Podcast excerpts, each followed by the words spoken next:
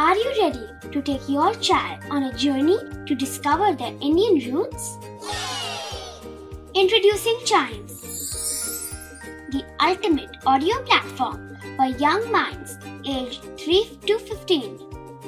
At Chimes, we believe in the power of storytelling to connect children to their cultural heritage. From captivating folk tales to colorful festivals to mesmerizing history, Chimes brings the rich stories of Indian traditions to life. So connect your child to their Indian roots with us. Download the app today and start the journey. Search Chimes Kids Audio Stories and Podcasts app on Apple or Google Play Store. Chimes, audio that inspires.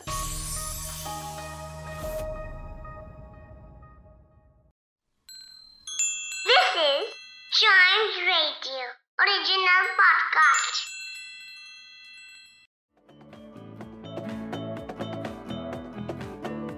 Microphone एक ऐसा device जिसका इस्तेमाल आज के दौर में हर कोई कर रहा है, लेकिन ना तो इस डिवाइस को हम देख पाते हैं और ना ही कभी इसके ऊपर गौर करते हैं।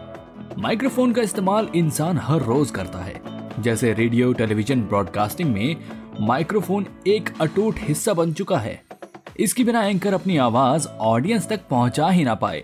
साथ ही नेता आसानी से मंच के ऊपर खड़े होकर घंटों तक लंबे भाषण ना दे पाए, और ना ही आप अपने मोबाइल अथवा टेलीफोन का इस्तेमाल कर अपने प्रियजनों से बात कर पाते।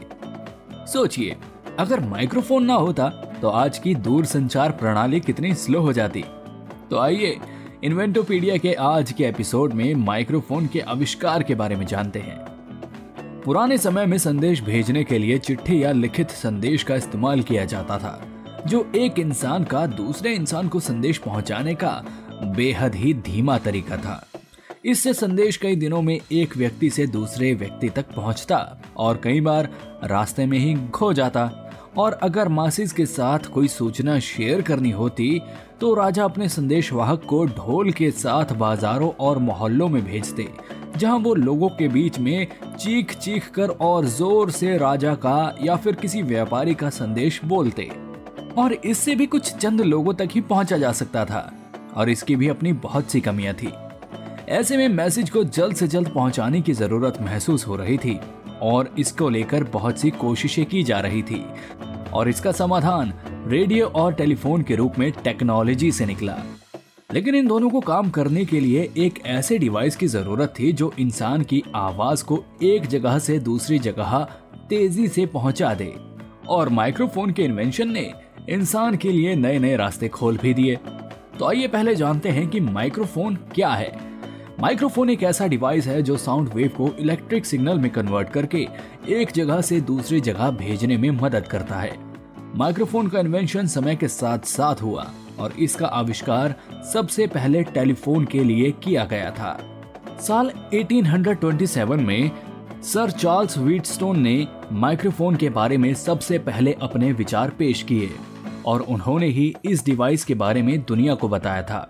फिर उन्हीं के विचार को ध्यान में रखकर और रिसर्च कर साल 1876 में सर एमिली बर्लाइनर ने माइक्रोफोन का आविष्कार किया, जिसके बाद इब्राहिम बेल की telephone company the Bell telephone company इस आविष्कार से बहुत ज्यादा इम्प्रेस हो गई, और उन्हें इस डिवाइस की जरूरत उस वक्त पर सबसे ज्यादा थी, क्योंकि इब्राहिम बेल टेलीफोन तो बना चुके थे लेकिन आवाज ट्रांसमिट करने के लिए कोई कारगर डिवाइस उनके पास अभी भी नहीं था, और उनको एक माइक्रोफोन की जरूरत थी। और उन्होंने एमिली बर्लाइनर का माइक्रोफोन का ये पेटेंट $50,000 में उनसे खरीद लिया। फिर साल 1878 में डेविड एडवर्ड्स ह्यू ने कार्बन माइक्रोफोन का आविष्कार किया, और फिर रेडियो ब्रॉडकास्टिंग के आने के बाद रेडियो ब्रॉडकास्टिंग के लिए माइक्रोफोन में सुधार किए जाने लगे, और 1924 में जर्मन वैज्ञानिक डॉक्टर वॉल्टर स्कॉटकी ने खास तौर पर रेडियो ब्रॉडकास्टिंग के लिए रिबन माइक्रोफोन का आविष्कार किया। और फिर साल 1964 में जेराल्ड सिजलर और जेम्स ई वेस्ट ने मैग्नेटिक माइक्रोफोन का इन्वेंशन किया, जिसने माइक्रोफोन उद्योग में क्रांतिकारी बदलाव ला दिए।